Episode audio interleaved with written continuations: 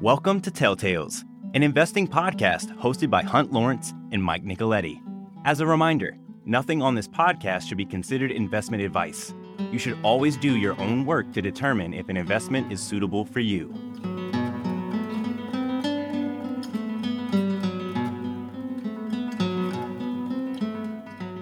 On oil and gas, I'm going to try to keep it really short. Gas has come off a bit in this country, wildly expensive in Europe, as you've seen from the headline. Remember, the conversion is six to one. So if LNG, I think it's settled down to like 60 or 70. But I mean, 70 times six, that's $400 oil. So it's wildly expensive. Not clear in Europe whether there really is a supply demand crunch because of Russia curtailing gas. The Germans say they filled up ahead of time and they, they're keeping new plants on and they're, they're keeping coal plants on. So I don't know whether it's supply demand crunch. Suspect may be the case is the supply demand of forward contracts because the utilities, which have been basically taken over by the government. So uh, you see that with the new UK prime minister. You see that in Germany. You see that in France. The utilities are not allowed to pass on the cost that they're having to incur. And so the government lend the money to make up the difference. But the other thing that they need government support from is making the margin calls on the on the forward contracts they have. That's a significant issue. For example, when the price of LNG got to close to $100, apparently the buyer was the German government. Well, how much sense does that make? But they have something called Uniper, which they're taking over responsibility for. And no one wants to contract with Uniper. So the government may have been buying against forward positions so that Uniper didn't have to post as much collateral. I haven't read that anywhere. It's just something that occurred to me. But if that was true, you'd see things start to calm down, especially if you get into November, December. One of the things that happens in the energy business in November, December is people start saying, hey, it's almost March. We're almost through this. So I think things might look a little more relaxed towards the uh, end of the calendar year. But once again, that's a, that's a guess. That's not a prediction. As oil goes, oil down significantly. I don't think it's what I'm calling the Yellen price tax, this idea that the U.S. Treasury is cooked up, that it has to the Treasury Secretary Jan Yellen, that, that rather than embargo Russian oil, which would force the price of oil up and the price of gasoline up, by not allowing cargo insurance, which runs a lot of that runs through Lloyd's, and not allowing ship owners pick up cargoes unless someone can write a certificate that Russia is getting less than a certain price this is their alternative to sanctioning Russia rather than giving up Russian barrels. Because of the 10 million barrels crude products that Russia produces, a lot of it's still being used in Europe. Maybe a million barrels a day gets out to India and China, but you know, eight or nine million of the 10 million barrels is still being used in Europe. They postponed when they'd actually enter into the embargo and then there was an exception for Hungary and other countries. If you're pipe connected to the crude, you can continue to run it. So what the U.S. Treasury's been doing is looking for ways to sanction, to hurt Russia without, without actually embargoing the oil, forcing the price of oil up, forcing the price of gasoline up and hurting them in the midterm. So it's totally political from the U.S. point of view. Putin has said that anyone who participates in the price cap will he'll curtail production. We'll, we'll have to see how this all works out. And then the Iranian negotiations with the U.S. and the European Union may be making some progress. Uh, that's going to cut both ways. There'll be more of the Indian oil available, but Saudi really doesn't like that too much. So Saudi's liable to curtail production. Oil is really kind of a political football at this point. Against that, you have China having to go into lockdown on the big urban area again. And of course, that hurts demand in China. So that that's a negative for oil pricing. in terms of interest rates and the Fed balance sheet and that kind of thing, I have an opinion which I don't think Mike agrees. Well, Mike may partly agree with it. I have the theory that the Fed balance sheet was $2 trillion. When the Fed increases its balance sheet, basically adds the money supply, it's creating money. The balance sheet was $2 trillion back uh, after the Fed went to the rescue of the capital markets in 08. I think it might have been as well as a trillion two or something. But anyhow, it got to $2 trillion. And then the, the comeback from the Great Recession, that they call it, in 08 was slow. So that the Fed came up with the theory of quantitative easing, which was increasing the balance sheet by buying treasury security. And uh, because they couldn't get much lift in the economy after 08, 09. But before COVID, they worked it up to around four and a half trillion. It really didn't appear to do too much good. They were in the process of taking it down during the Trump administration because actually Trump got in and the economy started, I don't know whether it was caused it, but rather growing at 2% a year, real growth, it was growing at 3 or 3.5%. So it started to take the balance sheet down. Then, of course, COVID happened.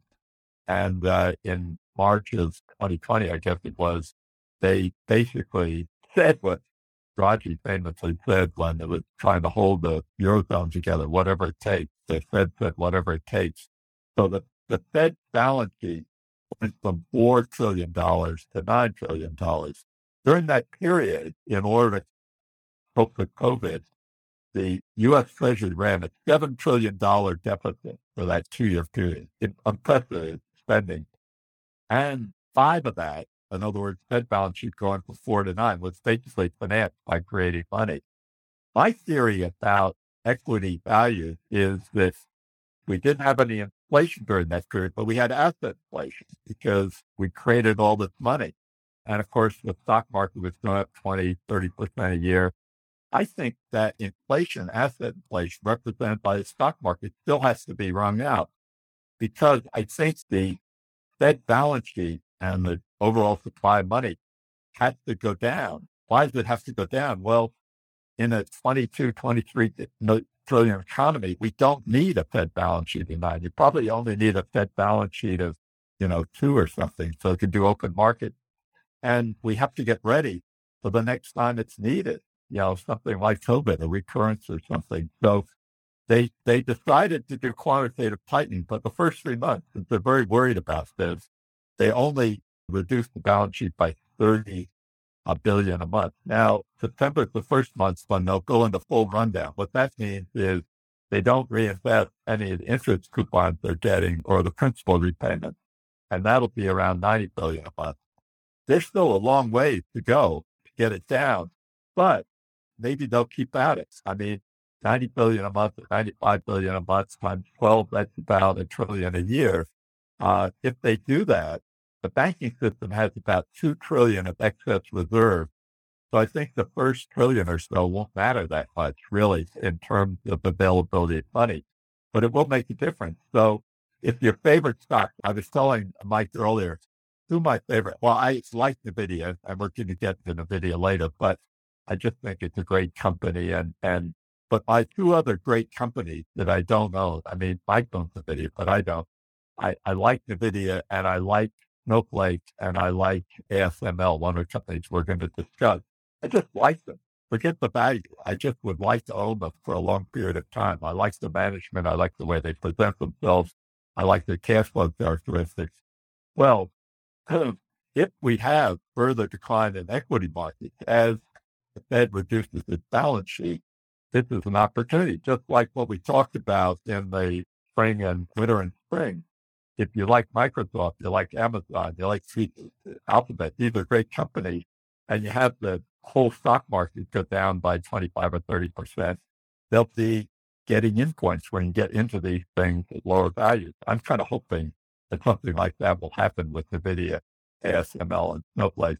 And so that's a great lead in. We're supposed to finish up on the chip manufacturing companies, the Lam, ASML, and Applied, and, and we should do that. But NVIDIA's run into some issues Mike and I look like geniuses because we were talking China. And all of a sudden, NVIDIA and AMD announced that they're having trouble licensing their new technology, their new chips to go to Chinese data centers. That may make us, make us look pathetic. I doubt if it deserves, but, but clearly the U.S. is tightening up. And when you look at Lam and ASML and Applied and chip companies, an awful high percentage of the equipment goes into China. So with that in a lead in, I've already used more of the 30 minutes that I want to. Let's turn it back over to Mike and he can comment, correct anything I may have said or omitted, and uh, and then lead it so that this week we finish up the chip manufacturers and we have some commentary on this, you know, headwind that NVIDIA and AMD have run into. Over to you, Mike. Yeah, let's start on the export restrictions for NVIDIA and AMD. I think I said this last week that would be a big leap for the government to focus on a particular technology. But after seeing these these additional restrictions on NVIDIA and AMD come out, it seems that maybe the government's willing to go farther than they had been in the past. In a way, I don't think that this new export control is really much different than the ITAR related stuff that they've had in the past. It's more just the realization that, hey, these products that are used for building, running artificial intelligence models can be used for digital advertising, or they could be used for war game simulation or you know cyber attacks or cyber defense or many other applications. So the lines are now blurred. So actually, relatively logically, the U.S. government said, "Hey, we want to know what you're planning to use these things for." It's a pretty material potential headwind for NVIDIA. I think they said $400 million a quarter is at risk. Now, when they say at risk, they, they mean they do 400 million or expecting to do 400 million dollars worth of revenue specifically in those products that are targeted. The question is whether or not the Chinese companies that are purchasing them will get the licenses for them. So we will definitely dig into that in more detail because I think we're going to go through the fabless semiconductor companies in the next couple weeks.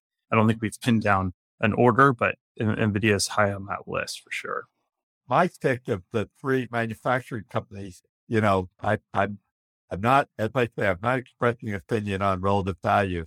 My pick is Lam and my pick is ASML and Applied is kind of number three in line because they kind of do everything. But I thought to explain where he thinks Lam's strength is because and his partner Jason, they own it. They think it really makes some sense. I'm just dude by ASML because of the way they run their business. And, and I was hoping because they were Dutch, they wouldn't be subject to potential license problems sending their equipment into China. But Mike pointed out quickly that a lot of the ASM capability has been acquired with U.S. acquisitions. And even though they're based in Holland, they can't just tell the U.S. government, forget it. We're not going to honor your license rules. That's just not possible. But over to Mike on the edge that he thinks Lam has uh, as compared to the other semiconductor conductor equipment manufacturers. Okay, so uh, for clarity, I also like ASML. We do have a position in ASML, so I like them both. The part of this is picking picking where you want exposure, and Lam Research's main, I guess, strongest product meaning the one that has the best moat, if you will, meaning that other players can't do what they can do, is leading edge etch. Specifically, it's called dry etch, and the technologies around there. They actually compete head to head with applied materials, which we'll talk about in a little more detail shortly. But they are clearly the leader in that particular process. And if you look out longer term, we expect that mm. more semiconductor production over the next decade or so will shift from DUV to EUV. And as it shifts from DUV to EUV, there'll be a lot more, kind of in the same way that Applied is seeing a huge boom in their trailing edge technology that's being used alongside the DUV machines. We expect to see that similarly happen with Lam Research. So it might be good just to cover the high level process of manufacturing the chips and touch back on what applied materials specifically does and what ASML does. Does that sound like a good plan? Absolutely. Yeah. Okay. So when you when you manufacture a semiconductor, you start with a silicon crystal and you grow it into, I believe they call it an ingot. And you use specialized equipment to slice it into super small pieces. And those super thin layers of silicon are called wafers. The semiconductor manufacturing process is an ultra clean manufacturing process that's designed to relatively rapidly produce these wafers with minimal defects. So that process is sort of like building a city all at one level, floor level at a time. So imagine all the streets and all the buildings, there are different layers. And each of those layers, as you build them, they're composed of metals, which would be conductive, or dielectric or non conductive layers. So it's a process of putting material on and taking it off. The key element in this whole process of adding layers and removing layers is lithography. That's what ASML does. And so essentially, when a layer is put onto this wafer and the lithography process is essentially a photo mask in which an image is projected onto the wafer. And that image is projected on with a EUV or DUV, essentially ultraviolet light, which causes the pattern to be etched onto the wafer. The following processes will remove it, such as etch. That's a, that's a removal process. We'll remove that in a hyper precise way so that the semiconductor can be built. Like I said, ASML is essentially the only player in leading and even most trailing edge lithography. The rest of the steps are sort of mixed between a couple different players. We've talked about Lam Research, which has quite a bit of market share in the deposition and etch phases. Applied Materials, which is one we haven't spoken about before, is another American company that has pretty much has exposure to every step except for lithography. And the company has been pretty successful in developing that technology Although I would argue, in spite of the fact that financially it looks extremely strong, I would argue that there are some kind of chinks in the armor, if you will, in that they have not stayed on the leading edge. They've allowed companies like Lam Research to capture more market share and establish pro- processes that are distinctly better and defensible from an IP pers- perspective. Back to ASML about 40% of the rev- revenues are EUV. And to reiterate, EUV is the, the more cutting edge technology. Those machines cost somewhere around 150 plus million dollars each. And the new high NA EUV machines are like $350 million. So this is a significant expense. It's probably the single, well, it is the single most expensive piece of equipment that you put onto a semiconductor manufacturing line. DUV machines can cost up to $60 million and they get a lot cheaper from there. The US has the ability to block that EUV technology from being exported to China, where DUV, uh, uh, my understanding is, is completely produced outside of the US and there's no IP held in the US. So they're currently able to export that. If you remember the seven nanometer chip that was made in China, it is pretty well understood that was probably an ASML DUV lithography machine that was used for that. The thing I like about ASML is that um, they have a pretty big order book because Intel, as they try to catch up, one of the mistakes they made over the last decade or so was to not use ASML equipment as much as Taiwan Semiconductor did. Kind of ridiculous because Intel was a founding stockholder of ASML. And that was one of the ways Taiwan Semiconductor got so far ahead. But with the CHIP Act here in the U.S. and this effort to try to bring more chip manufacturing capacity back to the U.S. and, and the Chinese trying to catch up, it seems to me with their own version of Taiwan Semiconductor, it seems to me that these people who make this equipment, you could say that if chip demand slows down, you know, the old expression, if if chip demand catches a cold, the manufacturing, the semiconductor manufacturing companies will catch pneumonia. The thing is, these companies are all pretty well financed. They're all buying in their stock. And I'm not, it's dangerous to say this time is different, but with the push for the U.S. to try to do more of this manufacturing in the U.S. and with federal support, loans and grants and whatnot, and Intel trying to go into making chips for other people, not just their own design, and China trying to do whatever they can to have a comparable capability. It just seems to me that you've got two or three positive things about semiconductors equipment manufacturing that haven't existed in prior downturns. That being said, that sounds way too optimistic. So we're going to have Mike pour a little cold water on it, I hope. Well, uh, you, you're kind of hitting the broad thesis on the head is that we need more semiconductors. Uh, the number of semiconductors in a car has increased by an order of magnitude over 10 years.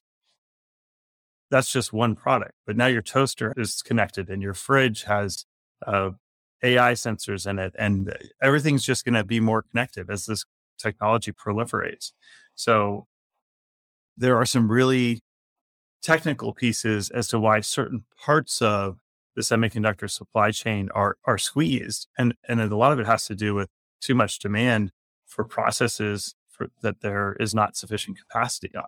So you look at a lot of the trailing edge nodes; they're especially for automotive, for example, they're resilient processes that are well known, well understood, but nobody's going to go out and invest in a new one of them. I guess the industry in general has taken it for granted that there would always be supply available on trailing edges, and that's no longer the case.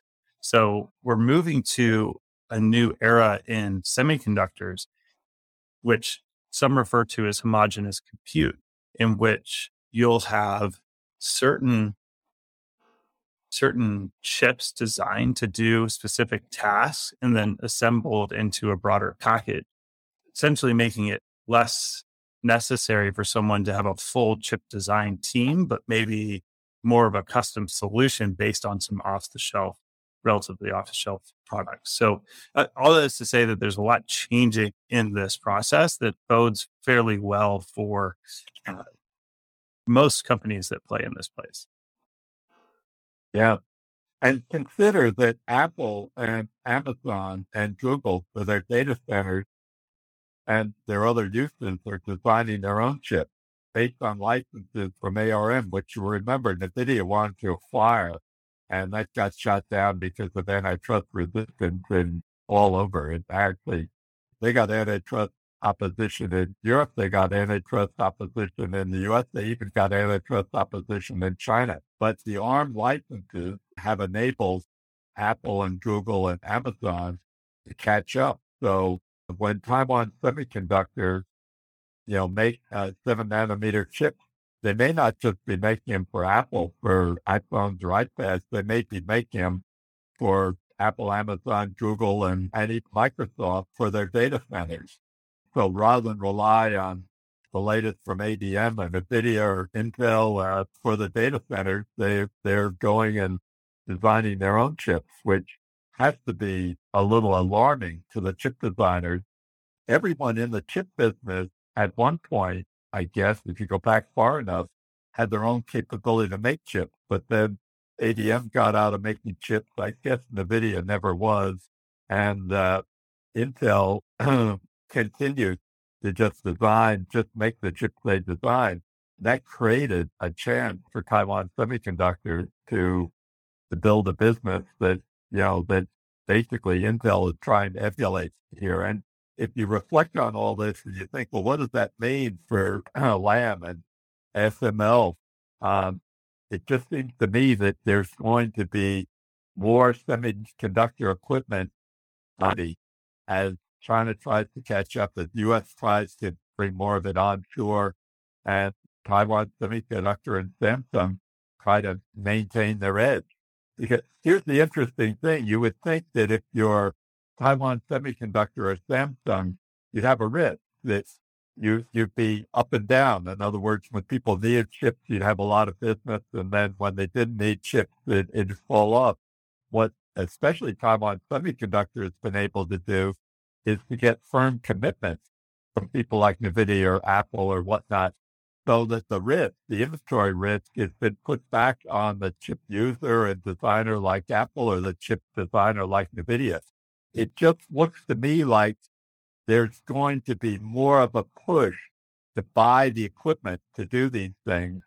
And ASML seems to have the highest, you know, value added with their equipment. Maybe Lam is equivalent, but that just seems to me to be an opportunity so that if you find something you really like, eh, I mean, NVIDIA has just been better at designing chips, better even than AMD.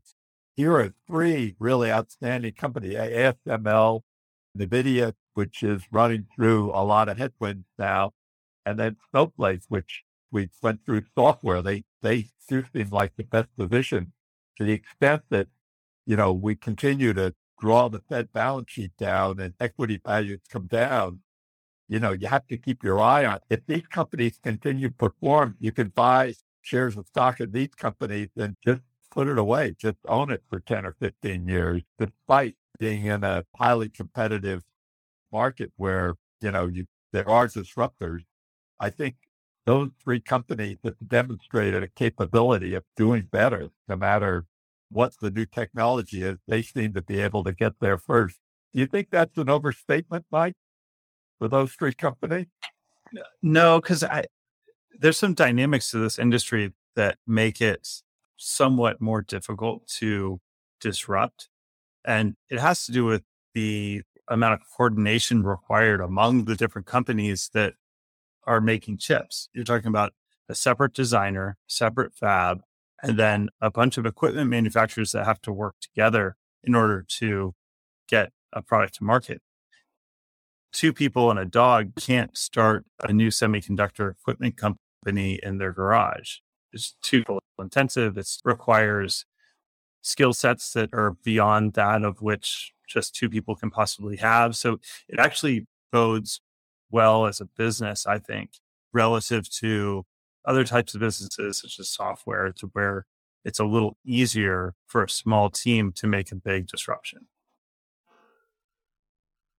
I think that's well put.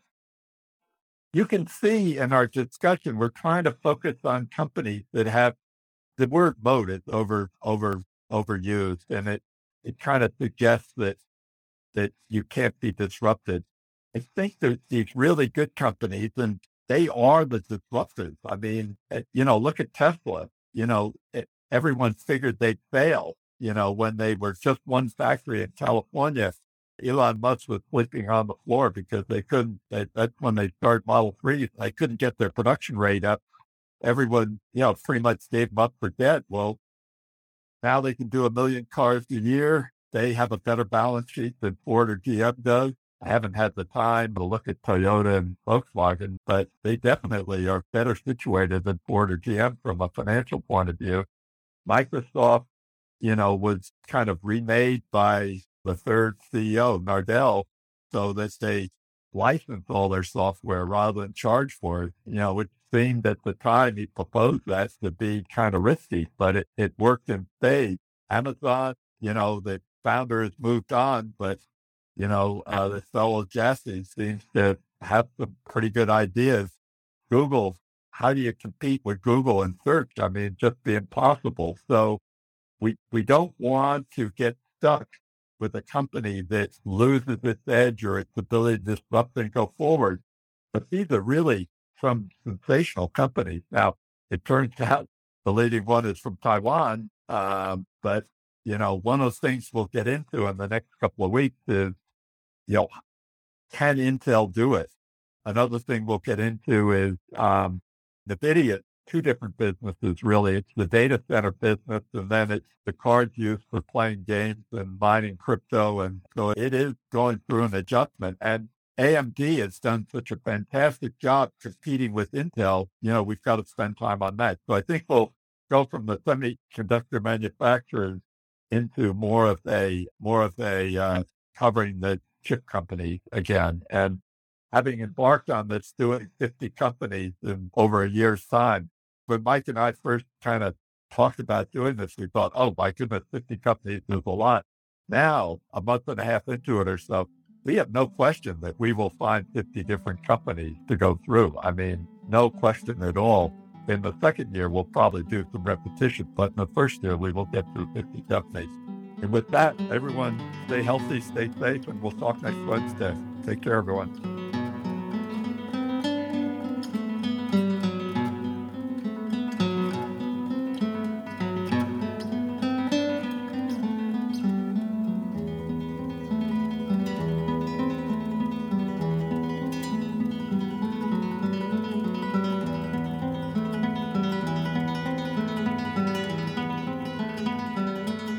Thank you for joining us this week. Please tune in to us again next week as we'll be back on Wednesday. As a reminder, nothing on this podcast should be considered investment advice. You should always do your own work to determine if an investment is suitable for you.